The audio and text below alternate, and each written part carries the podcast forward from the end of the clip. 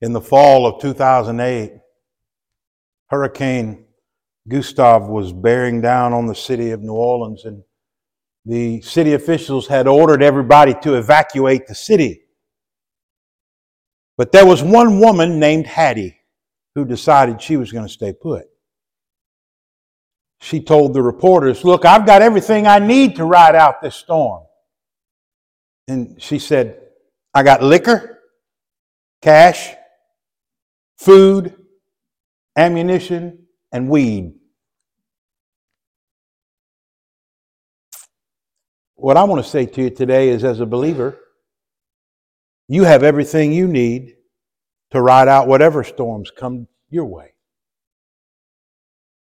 Whatever difficult, painful situations that come your way, you can face them with absolute confidence, certain that you will have what you need. See, here's the thing about difficulty difficult situations and circumstances, you know as well as I do, they often cause fear and anxiety and stress. What I'm here to tell you today is it's unnecessary. The fear is unnecessary. The anxiety is unnecessary.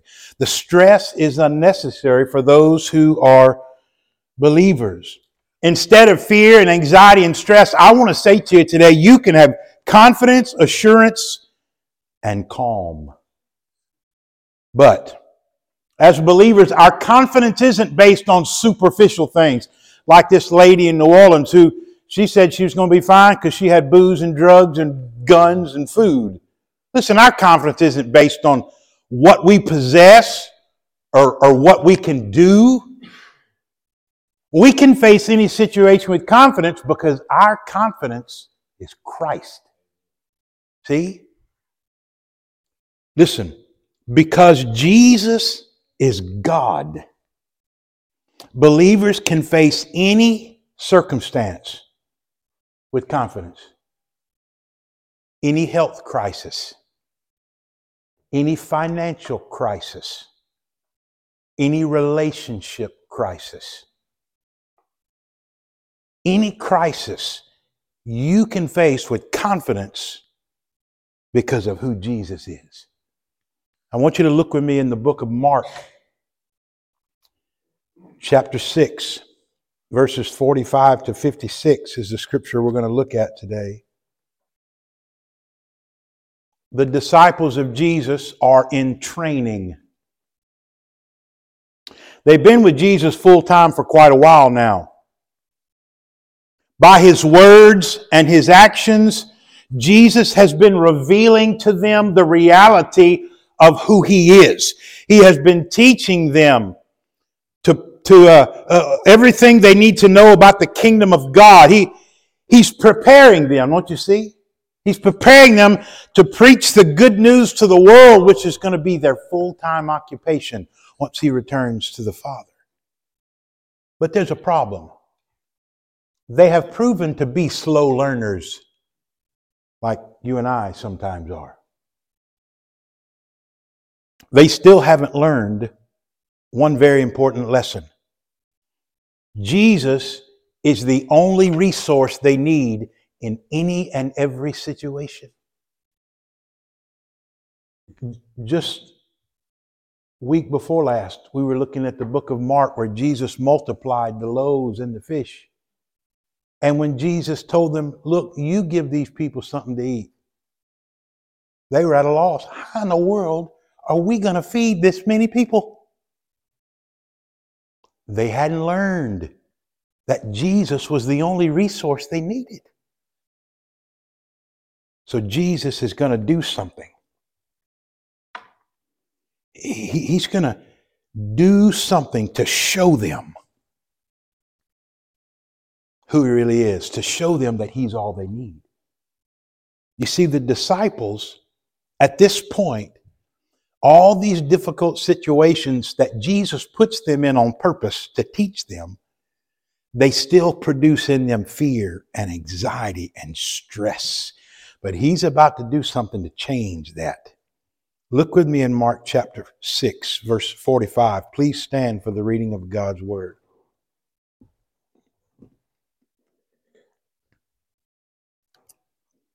Immediately, Jesus made his disciples get into the boat and go ahead of him to the other side to Bethsaida, while he himself was sending the crowd away. After bidding them farewell, he left for the mountain to pray. When it was evening, the boat was in the middle of the sea, and he was alone on the land. Seeing them straining at the oars, for the wind was against them. At about the fourth watch of the night, he came to them walking on the sea, and he intended to pass by them.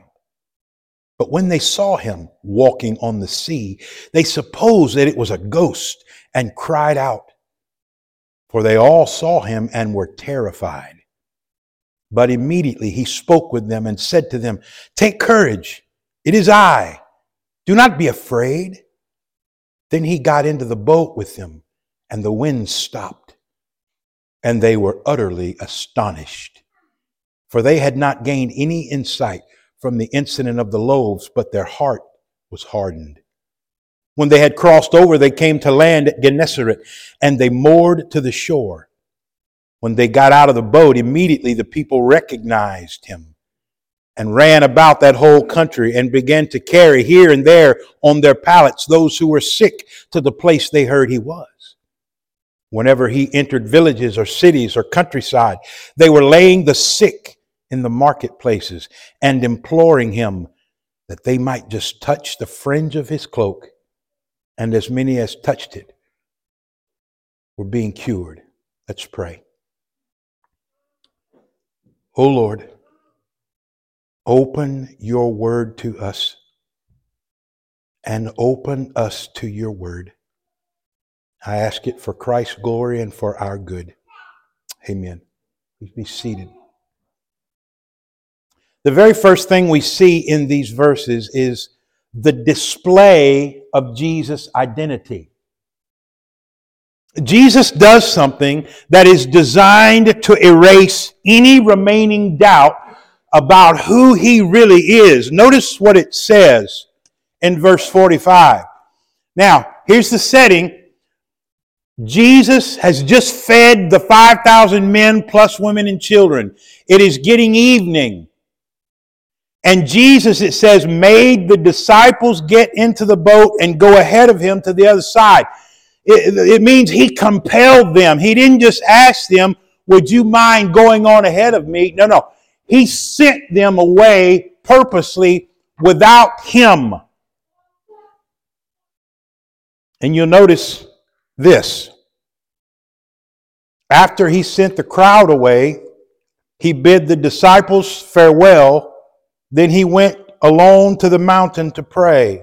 Now, notice verse 47. Watch this.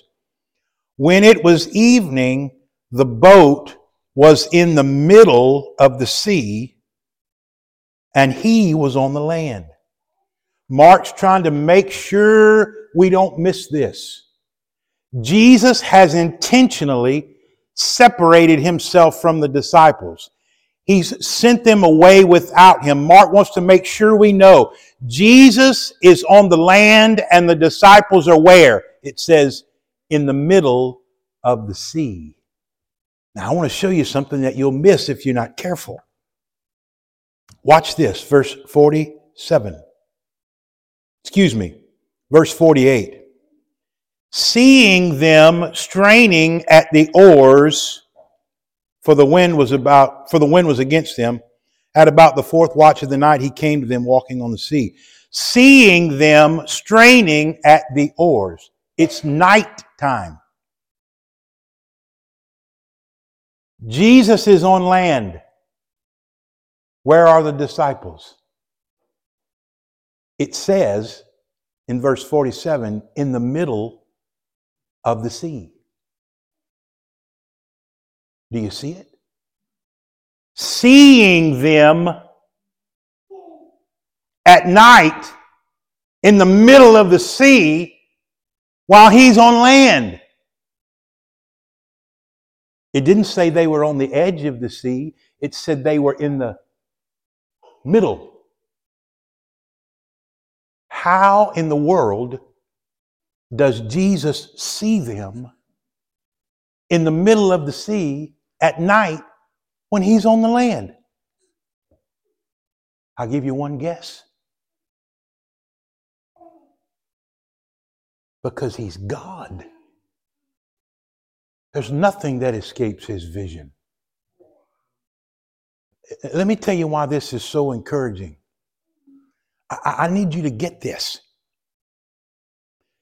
No matter what you are going through, no matter where you are, he sees. How can he see? How can he see what everybody's going through no matter where they are? Because he's God. He sees. Look, I, I need you to catch this. This is where it gets good. He sees them straining at the oars, verse 48. Now, this doesn't mean there's a big storm going on, it just means there's a stiff headwind. And, and, they're having to paddle into a stiff headwind and they're having to strain to try to paddle this boat. They're not making much headway. And look what it says. At about the fourth watch of the night, that's between 3 a.m. and 6 a.m., he came to them walking on the sea. Yesterday, me and Kent and Brother Frank went to the hospital to see Brother John Wayne Toller, who is in the cardiac wing at Wesley Hospital. And it was raining pretty much the whole time. When we got there, we had to walk from the parking lot to the to the hospital, and there was a lot of water on the ground. And we were having to walk through that water. Of course, it's concrete and it wasn't very deep but we walked through that water. I want you to think about that. That's what Jesus is doing. He's walking on the lake like it's just wet concrete. Can you see that? Just like wet concrete, just like concrete with an inch of rain falling. He's just walking right across it. I want to read you a verse from Job. Actually, three verses from Job, chapter 9, verses 5 through 8. It is God who removes the mountains they know not how, when he overturns them in his anger, who shakes the earth out of its place and its pillars tremble, who commands the sun not to shine and sets a seal upon the stars, who alone stretches out the heavens and tramples down the waves of the sea. It is God who tramples down the waves of the sea. How can any man walk across the sea. Any man can't. Only the God man. Do you see what they're telling us? Jesus sees them at night when they're in the middle of the lake and he's on land. He walks to them on the water like it's wet concrete. Oh, but that's not even the best part. Look what it says in verse 48. The last part of the verse. He intended to pass by them. Pass by.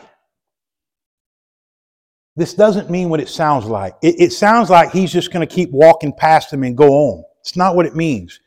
It means pass before or pass in view of and it's taken from the Old Testament. It's a phrase we see God use the exact same wording in the Old Testament. You remember in Exodus 33, verses 18 and 19, when Moses said to God, I pray you, show me your glory. You remember that? This is what God replied when Moses said, Show me your glory. God said, I will make all my goodness pass before you, and I will proclaim the name of the Lord. And later in that same chapter, Exodus 33, verses uh, chapter 34, rather, verses 5 through 7. The Lord descended in the cloud and stood there with him as he called on the name of the Lord. Then the Lord passed by in front of him and proclaimed, The Lord, the Lord God, compassionate and gracious, slow to anger and abounding in loving kindness and truth, who keeps loving kindness for thousands, who forgives iniquity, transgression, and sin. Moses said, God, show me your glory. And God said, I will pass by you. I will pass before you. And in Mark, we see Jesus intended to pass before them, pass in view of them. Why? To leave them so he could go on his way? No, no, no, no, no so they could see his glory. You understand? God said to Moses, I'm going to pass by you so you can see my glory. And here Jesus is. He has intentionally put these disciples out in the middle of the lake without him at night for the very purpose of walking to them on the sea and letting his glory be seen by them. Jesus is revealing himself as God. This is so encouraging. There was nothing that could keep Jesus from getting to his disciples in their time of need, not even a lake when he didn't have a boat. He just walk on. Listen, how encouraging is it to know that no matter what your situation is, there is nothing that can keep him from getting to you. He sees. He always sees. And there's nothing that can keep him to getting from you. But the most important thing you need to see in this, Jesus is showing us that he is God. He can see what nobody else can see. He can walk even on the water. He's revealing His glory. You got to see this as God, the creator of the world, walks on the mighty seas. So Jesus walks on the water of the Sea of Galilee, just as Yahweh God passed before Moses to reveal His glory. So here Jesus reveals His divine authority on the lake as he walks toward the disciples. Listen, here Jesus displays his true identity. He is God. Then he tells the disciples how they should respond in light of the fact that he is God. And that's the next thing we see the response of the disciples. The response of the disciples. In one word, what should be the response of disciples in the light of the fact that Jesus is God? In any situation, what should be our response? In one word, confidence. The first thing I want you to see is the call to confidence. Verse 49 and 50. You can see the disciples were terrified. They thought Jesus was a ghost. In other words, a disembodied spirit. And they didn't really believe in ghosts, but they had no way to explain it. And they were, what does it say, verse 50? They were terrified. But what did Jesus say? Take courage. Take courage in the face of their fear, Jesus says, Take courage. This word courage refers to confidence or assurance. And then you notice what else he says don't fear, do not be afraid. So it's the opposite of fear confidence. You're assured, you're not, you're not fearful, you're not anxious, you're not stressed. You're confident, assured, and calm. This is what Jesus tells them. Look, it's, it's, just part of human nature that when we face difficulty, that fear begins to rise up in us. We begin to get anxious and we begin to get stressed. And what Jesus is saying to us is, look, you see who I am,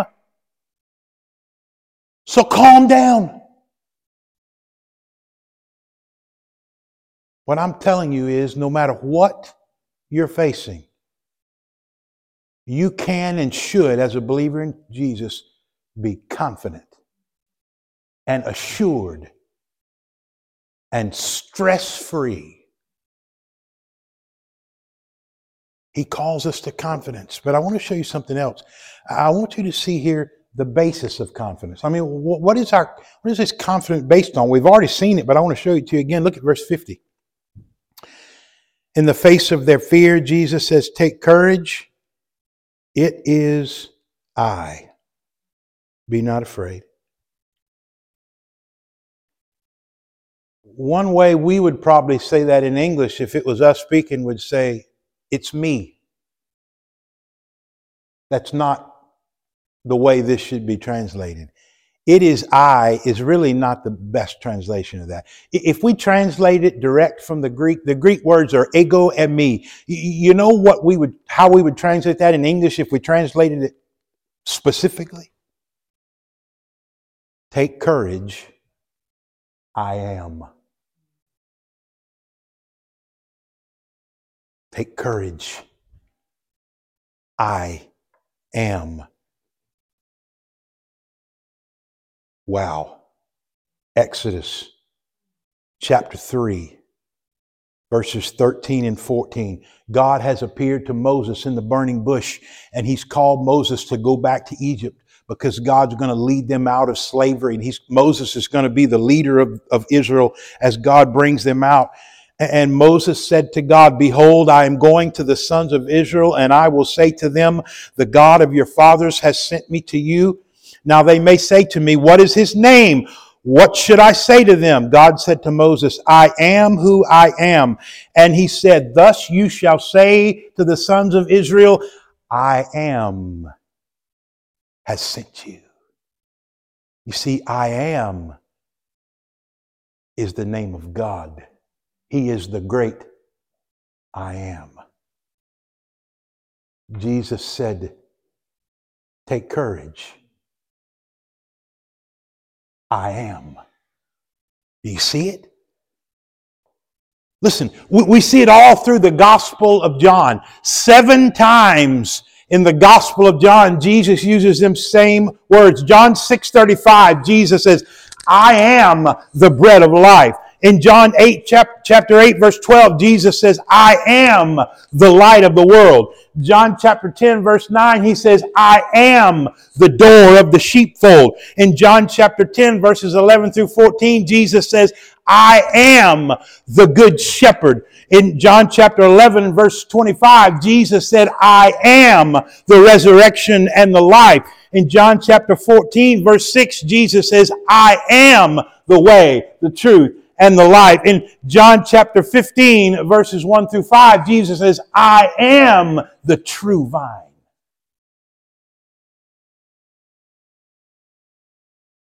Listen to me. The basis of our confidence in the face of difficulty is not our own strength or our own wisdom or our own skill. The basis of our confidence is the great I am who shows himself perfectly in the Son of God. You understand? Why can you face every situation and circumstance in life with confidence? Because Jesus is the I am. The one you have placed your trust in is the I am. That's the basis of our confidence. But we see next the hindrance to confidence. There is something that hinders this confidence we should have in Jesus. You'll see what it says about the disciples in verse 51. When Jesus got into the boat with them, the wind stopped and they were utterly astonished. Why were they so surprised? After they'd seen all the things he'd done. I mean, they'd seen him do so many miraculous things. Why are they still shocked? Well, you see why. Verse 52. They had not gained any insight from the incident of the loaves, but their heart was hardened. In other words, when Jesus multiplied the loaves and the fish and fed the 5,000 people plus women and children, they didn't see that for what it was. It was a display of His glory. It was revealing to them who He really is, that He is nothing less than God, but they didn't see it. Why? Because it says their hearts were hard. Now, for you and I in the Western English world, the heart is the seat of emotions.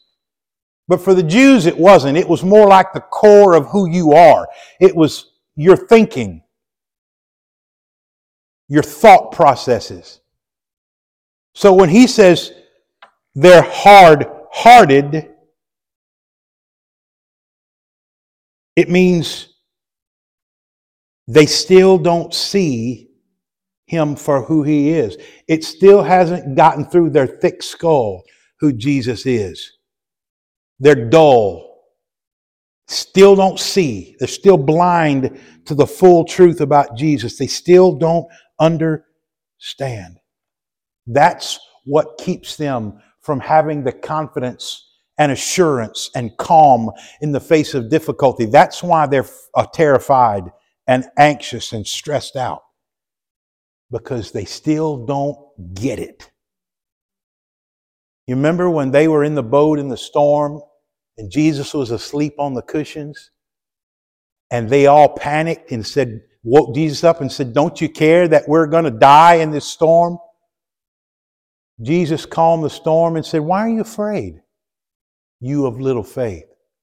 What is he saying? He said, Their fear was a result of them not realizing who was in the boat with them. They didn't realize it was God in the boat. If they had really understood that, they wouldn't have been afraid. Their hindrance from having the confidence they should have had was a failure to see. Oh, listen to what I'm telling you today. We know in our heads who Jesus is. If I were to ask you, do you believe Jesus is God? Nod your head what you would say. Yeah, you believe that. You know that up here. Here's our problem we don't always let that truth lead us to its logical implications. In other words, if Jesus really is God, then there are some implications of that. We acknowledge the fact that He is God, but we don't always follow that out to the logical implications. You know what we start doing? And it's, it's all of us. When we come into difficulty or hardship, we start trying to figure out a way to get out of it. We start thinking, okay, what, what have I got to do? I got a problem, I got to solve it. I got an obstacle, I got to overcome it. I got a barrier, I got to find my way through it. Don't we do that? Don't we do that? When we come to difficulty, we start looking within and around to find solutions. What can I do? Where can I find help? I got, I got to, we think, we think all the pressures on, we got to solve this problem. We got to figure it out. I'm bad to do this. I'm bad to try to take it in hand and try to fix it. I feel like the pressure's on me. What, what, is, what is that fear and anxiety and stress? Where does that come from? because I haven't stopped and really thought about who the Jesus I trust is. Here's the question If your trust is in Jesus and Jesus is God, why are you fearful? Why are you stressed? Why are you anxious? If you trust in Jesus and Jesus is God, why do you think it's up to you to find a solution?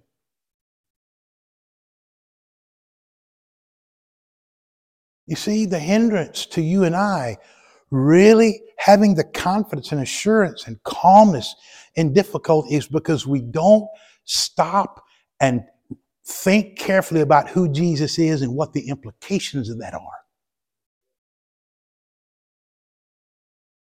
If he's God, there's no reason for me to be afraid. There's no reason for me to feel like it all rests on me to solve this problem.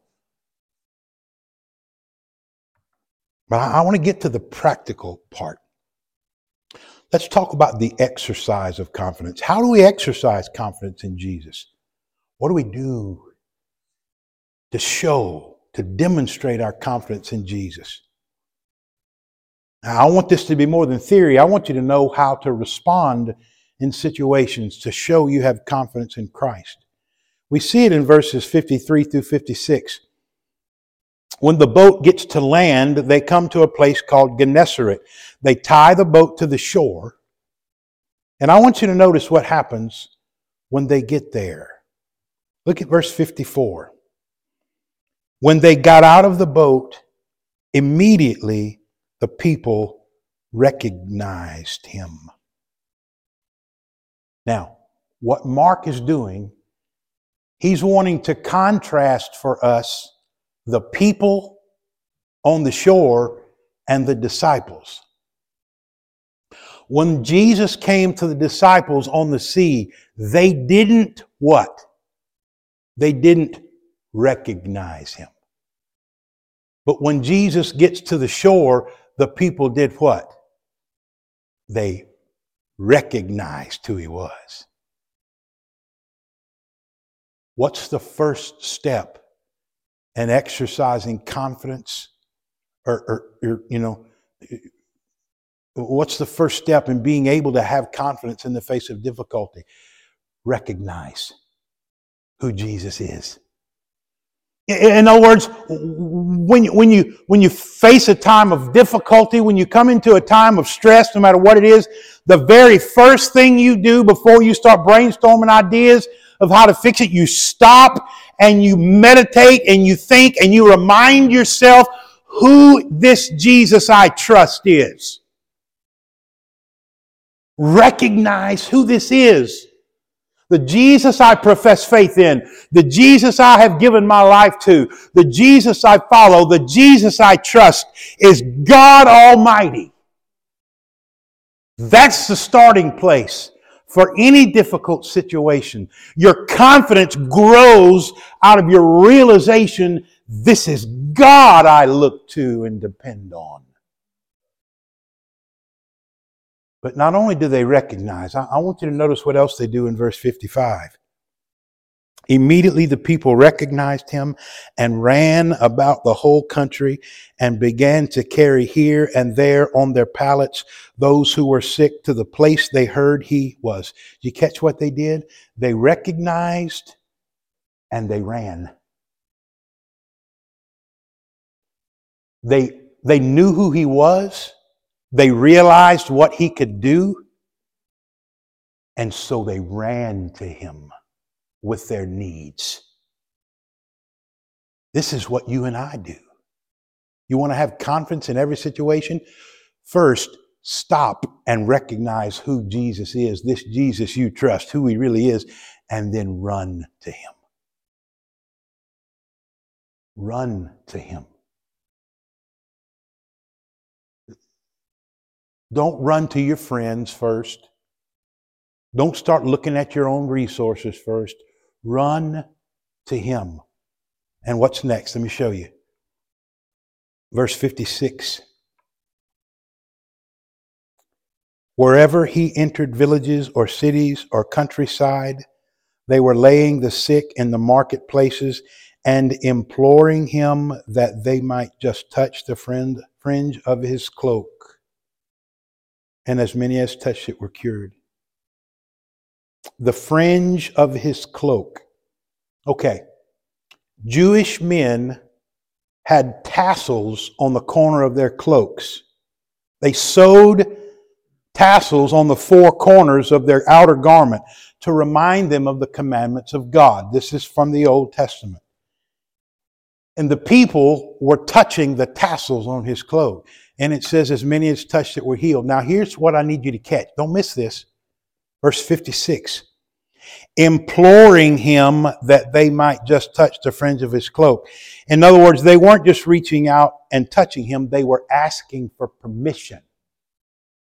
You catch that? Recognize, run, request. Run to Jesus and implore him. Lay whatever your concern is at his feet. Jesus, all the fullness of God is in you. You have all the very power of God Himself.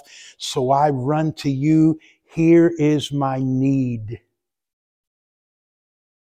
Here is my trouble. Here is my problem.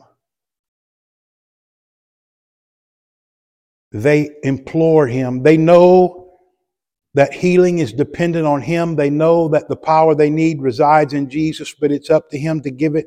So they recognize who He is. They run to Him and they request. And then notice the last step in this process, the end of the verse 56 as many as touched it were cured. You know what the final part of this is? When you face difficulty, you want to have confidence, recognize who Jesus is. Stop and remember who this is. Secondly, run. Before you go anywhere else, look to Jesus. Request. Lay your concern at his feet. And then you know what the last thing you do? Rest. As many as touched him were cured. What does that mean? That means you can rest assured that He has the power, He has the ability, He has the resources to meet any need you have. How can you be so sure that Jesus can meet any need, provide any resources, overcome any obstacle? How can you rest with such assurance? Because He is who? God.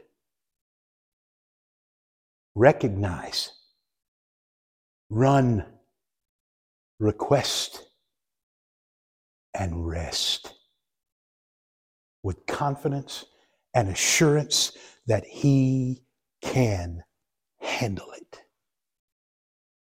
That's where assurance comes from. That's where confidence comes from. In your health crisis right now, I know some of you have health issues. Terry, been praying for Terry. And John Wayne's in the hospital. And Andy's had some struggles. What do you do? Recognize, run, request, and rest. Some of you are concerned about your children or your grandchildren and you're worried they're going down the wrong road and you don't know what to do. It's an obstacle that you don't see a way to get over. It's a barrier you don't know how to get through. What do you do to keep you from being fearful and anxious and stressed? You, you recognize, you run, you request, and you rest. Some of you, maybe you're worried that there's not going to be enough money at the end of the month things are slim and you, you don't know how you're going to make a way. What do you do?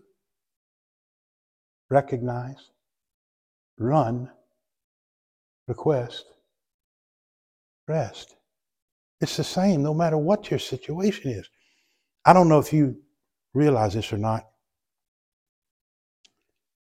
One year ago, this Sunday, today, I gave my resignation at Parkway Baptist Church in Tupelo, Mississippi. I resigned from Parkway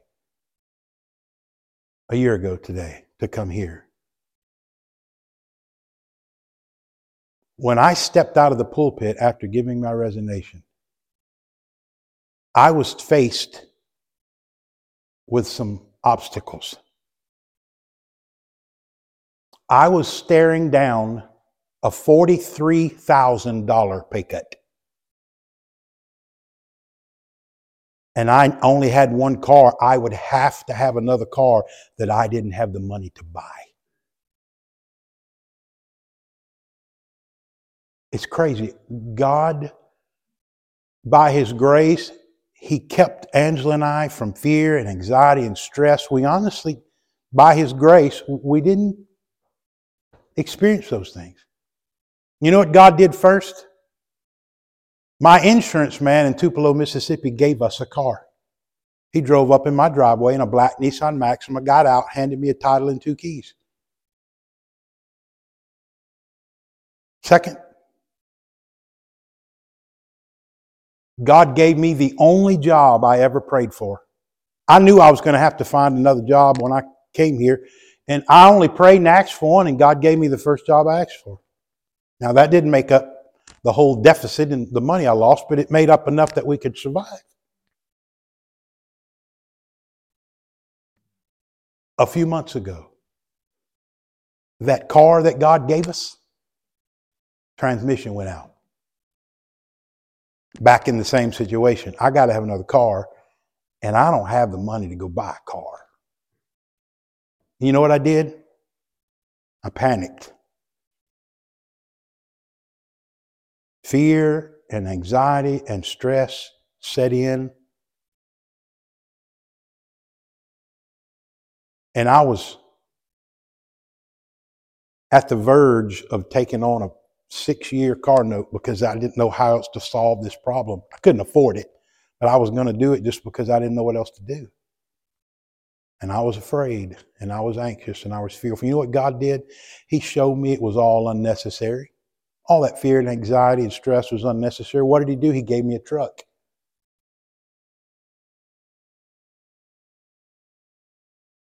He gave me, he gave me a, a car and a job. Well, I lost the car. He gave me another car. And guess what happened last Tuesday? I lost the job. I got canned last Tuesday. I got laid off from my hospice job. For the first time in my adult life, I don't make enough money to pay my bills. Am I worried? No. You know why? Well, for one thing, it hasn't even been a week, and my wife already has a job interview next week to be the secretary at Foxworth First Baptist Church. And you know what it looks like? Possibly. That she's going to be able to make up the deficit of what we need, and I'm going to be able to give myself full time to working for the church.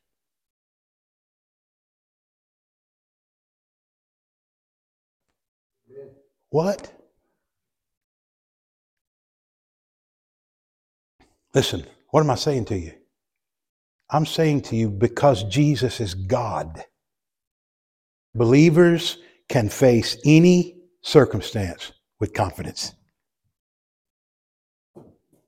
Oh, listen to me, friend. Listen to me, believer. It's not up to you to solve every problem and overcome every obstacle. It's not in your hand. Now, that don't mean you sit there and do nothing. But, but that weight's not on your shoulders. We have a tendency to look within and look around for help and solutions, but the first thing we ought to do is look up. What am I saying to you? He's got it. He's got it. He sees. Nothing can keep him from getting to you. He walks on the water, for goodness sake. He can meet every need you have. Fear and anxiety and stress are absolutely unnecessary. All you have to do is recognize, run request, and then rest. Let's pray.